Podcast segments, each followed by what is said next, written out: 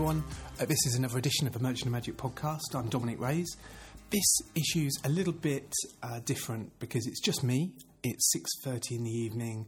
Everyone's gone home from the magic shop. I'm going through all the emails and I've seen a couple of them uh, with a particular question that I thought I'd answer, and I thought the podcast might be a way to do it. Before I get on to that, I just want to say thanks for everyone who's given us such good feedback about the podcast. Uh, we don't send them out that regularly, but uh, we record one whenever we can.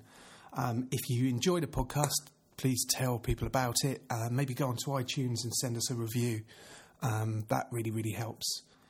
So, what I wanted to talk to you about today was going to your gig and what goes through your mind on your way to uh, a gig that you're doing. So I'm going to assume close up magic, but it could be anything. It could be a children's show, it could be a cabaret show, uh, you know, whatever, whatever you're booked for, really. Quite a few magicians have said that they listen to this podcast on the way to a gig. So, uh, what can we talk about that relates to that? If you're travelling to a gig and you're doing it quite often, you probably already know exactly what you're going to do when you're there. Uh, it might be pretty much the same thing that you do at every single gig. And there's nothing wrong with that. It's good to have a polished act. It's good to have a set of material that you perform at every single show. Uh, it gives you consistency, it's material you've worked on and you know really, really well. But with each gig that you do comes the opportunity to try something new and to push forward a little bit more and in doing so, slowly developing your performance. Even if it's the same magic act that you've always done, you can view each gig that you do as going through the motions and a set presentation of your magic. Um, and you can look at it as distinct performances, each one an individual. Or you can look at every performance you do as a continuation of which you develop. A bit like someone doing a theatre show they may be doing say 20 shows over the course of a of a run over the course of a month. And every single show from the opening night right through to the last performance is used as an opportunity to tweak and adapt and move forward their performance. So if you are doing a gig tonight or you have a gig coming up now I would suggest is a time to think about adding something new or doing something a little bit differently on this gig. Now, you could do all sorts of things. There might be a new magic trick that you've got sat in your magic case. Uh, I know I carry around two or three tricks uh, that I'm constantly working on or I think are ready to perform and they go in my performing case and they just stay there because when I get to a gig, I have my set magic that I know really works well, and it and it's all themed and timed, and so sometimes these tricks just stay in the case. Well, this next gig could be an opportunity to just take that out and play with it, even if it's only for ten minutes. And you're doing maybe during the walk around section of uh, of the event, and just take it out and play with it for a couple of spectators. It, it might not be perfect.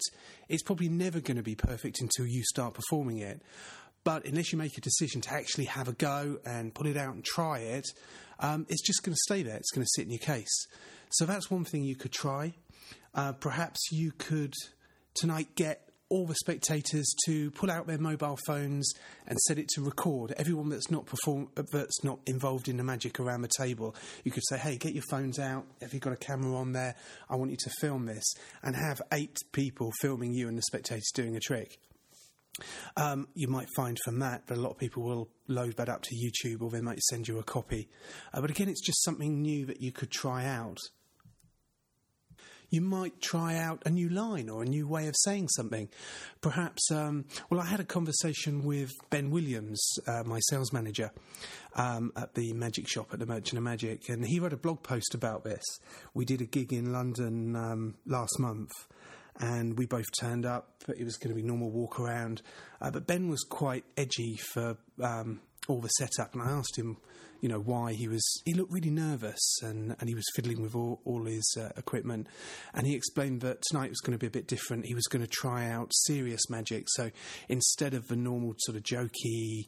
Um, entertaining magic. He was going to play it as if uh, his tricks were real and go more of a sort of mind reading influence. I think he was quite influenced by um, Peter Turner, um, the mentalist, and uh, Peter's sort of philosophy of of introducing belief into magic. So he decided that he was going to try and be a bit more serious, and he was really worried about it. And I said to him, Well, look, just do that for, for 10 minutes, 15 minutes, go and do some walk around. After 10 minutes, if it doesn't work and you don't feel comfortable, just revert back to your normal stuff.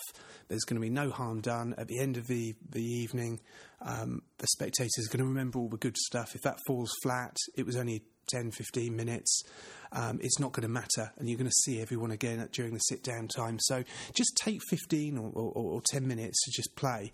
And I think that really helped him, and he went and had a go. And when we caught up again, um, when the room was changing, and we were back in the green room setting up for the next sort of section. Um, he was really psyched up about it, and that new style had gone down really well, and he decided he was going to continue that for the whole rest of the evening.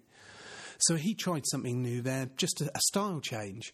But it doesn't need to be necessarily your entire style. It could just be perhaps a new way that you're going to approach a table, or how you're going to say goodbye to the spectators afterwards.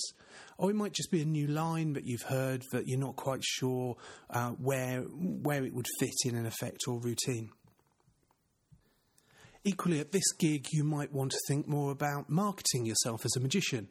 So perhaps make the commitment that I am going to give a business card to as many people as possible on, on this gig. Um, if it feels really weird, it doesn't matter. It's one gig or it's one section of a gig. I'm going to perform and then I'm going to give everyone a card, or I'm going to form and I'm going to offer some cards out afterwards.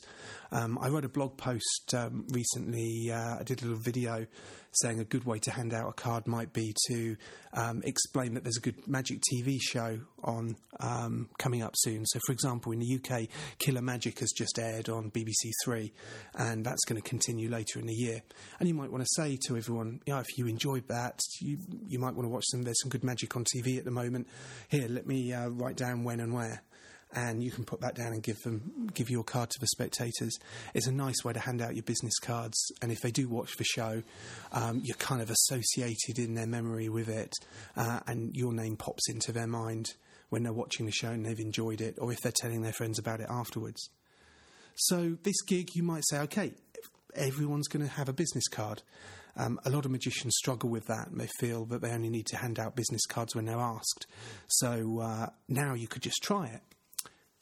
Or it might be the fact that you want to pay attention to a particular aspect of your magic. So, uh, for example, on this gig, you might decide I'm going to make sure I really smile a lot while I'm performing, uh, and I'm going to be joking. And I'm going to smile with my eyes as well as my mouth. So I'm really going to get into feeling that I'm having a good time. So I'm portraying that in my magic. Um, maybe I'm being a bit too serious when I perform, and I, I should inject a little bit of uh, uh, a little bit of sort of happiness in that I'm having a great time, and I'll see how uh, a table will react. You could just try that on one or two tables, or you might want to go the other way and decide that, okay, I'm normally really jokey. Today I'm going to be very serious and I'm going to get people to concentrate and I'm going to take my time and I'm going to slow right down. At the end of the day, it doesn't really matter what you do, as long as you do something different, and that way at the end of the gig you get some feedback from it. And if you keep doing that every now and then and just adding things up, and mixing things around just a little bit, collectively, slowly, your performances will develop. It's so easy just to fall into that rote. You're giving it no thought. You jump in the car, you've got your kit, you know exactly what you're going to do. You go there, you go through the motions, you perform the gig, you get the same reactions you always do uh, because it's standardized. Uh, but it stays like that, and after a while, it feels uh, it doesn't feel necessarily stale to you because you're so used to it. You don't see how your um, boredom with what you do uh, builds up over time but your spectators are seeing you for the first time. So they see exactly the package that maybe you don't because you're used to all the previous experiences. Now, if you do change something, it's really important that you keep track of it. And that's why at the end of the gig, and I'd suggest at the end of tonight or at the end of this next gig that's coming up, you take a few moments when you go back to your car or when you're packing up your bag just to make a couple of notes. It could be in a notebook, Um, if you've got a smartphone, um, you could use a, a note taking app, something like Evernote. You can get that on basically every phone. Um, and either audio, audio record a little five minute message to yourself about what you liked, what you didn't like, um, or write a little paragraph about what you liked. Uh, put it in your diary, make a diary entry on your phone, and put a little paragraph in there about what stood out about that gig. And that way, over time, you're not going to forget the things that worked and that, that didn't work. Now, I want to cover a few questions that I've received via email this evening. Um, so Matthew's contacted me. I'm not going to read out his whole email because it's really long, um, but essentially, uh, I'll, I'll sort of shortcut what uh, his problem is, and that he is constantly waiting for the right moment to start performing. Uh, he's been practicing for ages. Uh, he's been practicing now for three years, apparently. Uh, he's doing some magic for his family and friends, uh, but he always feels that he wants to take it further, and he doesn't know when he knows whether he's right. Um, so, well, Matthew's essentially got a problem that uh, so many magicians have, and I had for many years as well. I could have started performing professionally far earlier than, than I did, but I was too scared to. Um, and that's he was waiting for the right moment. And the right moment basically never comes. Uh, there's never going to be uh, the absolute perfect opportunity uh, that's going to push you without you doing anything to go out and start performing. You have to do something to make it happen. Uh, now, for me personally, um, I was asked by a friend whether I would do magic at their wedding, um, and it was a year away. So I thought, yeah, cool, I'll do that, and I agreed it, and um, then forgot all about it. And then as the uh, date approached, it was kind of like too late to uh, back down. Uh, so you've got to really make some kind of decision. Now, it might be a decision that, right, I'm going to go out and I am going to contact a few local businesses and see if they would like me to do some magic at their venue. Uh, it might be you contact a, um, a care home or something like that, a voluntary or a charity event, and volunteer your services. Um, if you have a friend um, or a family member about to have a party or an event, offer your services to go and perform at their uh, at their wedding or, or party, uh, but do something, even though it's really scary, and maybe something a little bit in the future, so it doesn't feel like you're having to do something straight away when you make that commitment. But make one step towards performing and actually do it. Otherwise, it is never going to happen, and another year will tick past another one, uh, and you'll always be wondering whether you should have done something. And then when you do start eventually performing, because something out of your control will, will make it happen, if you're lucky, um, you're going to be kicking yourself that you haven't already taken that step. Uh, because at the end of the day, why are you practicing magic?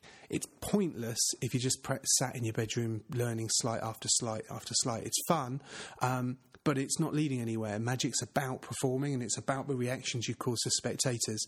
And you can't keep doing that to your family and friends. Uh, you'll become a magic bore. Uh, you've got to do it to fresh audiences and new people.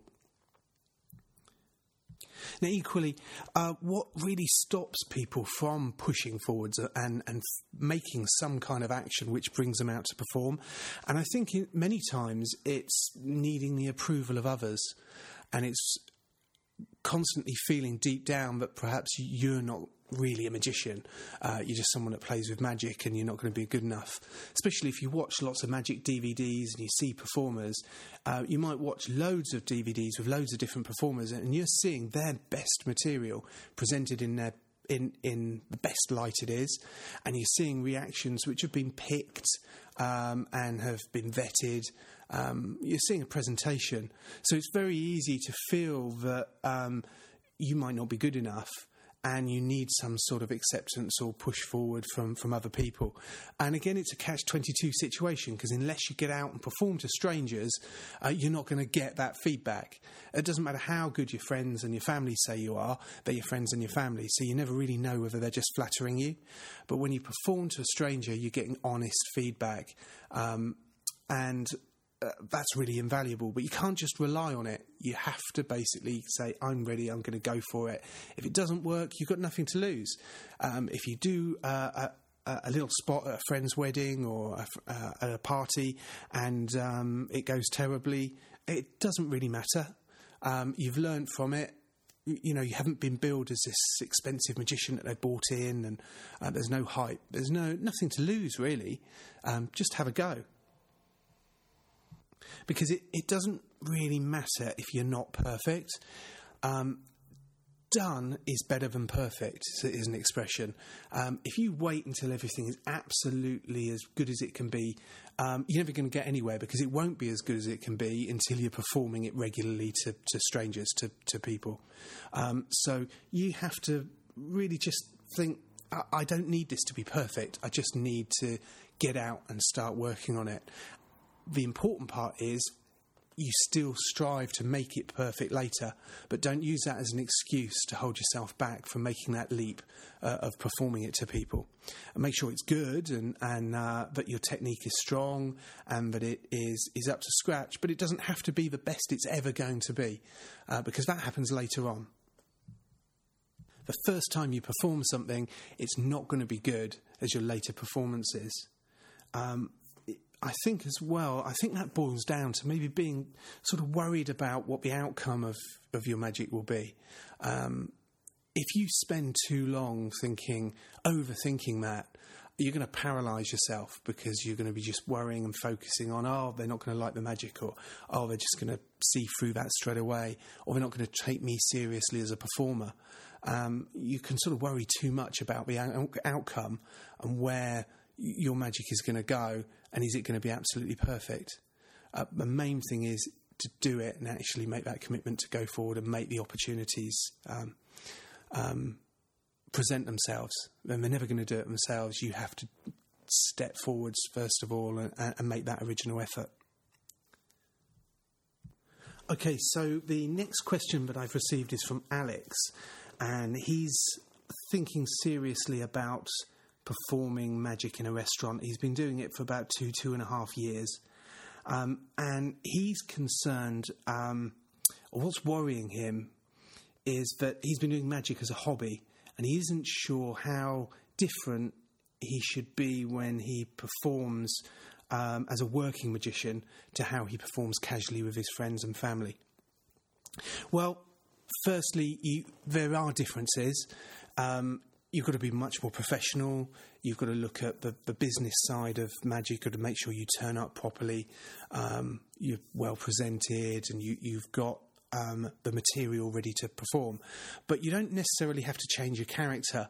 Um, if your character is working really well when you perform to your family and friends and they're enjoying it and uh, those routines feel natural for you, that's pretty much how you want to perform when you're doing it to strangers. Now, if you're doing it in a restaurant, you're going to be moving from table to table. Um, you can be performing to sort of groups of four, maybe groups of uh, eight at a time, and you're going to go over, introduce yourself, um, and start performing a trick. And you don't really need to put on a persona; just be yourself, and present your magic how you normally do. Um, but bear in mind that you do have to be polite. Um, you can be very jokey and you can get away with things with your family and friends. Um, with a restaurant, you're representing the restaurant as well. So, um, you know, you shouldn't swear. Um, you need to um, take care of if they have problems, um, or you have to look at their mood as well because they're strangers. Um, you may be walking in on a conversation, or uh, there may have been a complaint, or uh, they may have stuff going on if there's kids uh, around the place causing mayhem. Uh, so you need to sort of bear in mind that these people are already there and they already have a situation and an issue, and you're going into that and if you are going to change their mood or you're going to enhance their mood, um, you, you, need to bear that in mind that you, you can't necessarily just uh, be as jokey with them as you maybe would with, with your, your family. Uh, but really, you just want to be yourself. Um, I think when you do it, you'll see how that just happens naturally. Um, within one or two tricks, you're just going to uh, relax and perform as you ordinarily do. Um, again, it's this thing of overthinking it that uh, you're worried whether you need to have this persona or have this presentation of, of someone that you aren't, and that's that's probably not the way to go at first. Um, later on, you might want to develop a character, but really the first couple of times you do it, just be yourself, um, and uh, and see how that plays for you. So good luck with that, Alex. Uh, let us know how you get on. Uh, and equally, guys, if you've got any problems or questions, drop the team an email over at support at magicshop.co.uk and check out our blog, which is blog.magicshop.co.uk. Thanks for listening.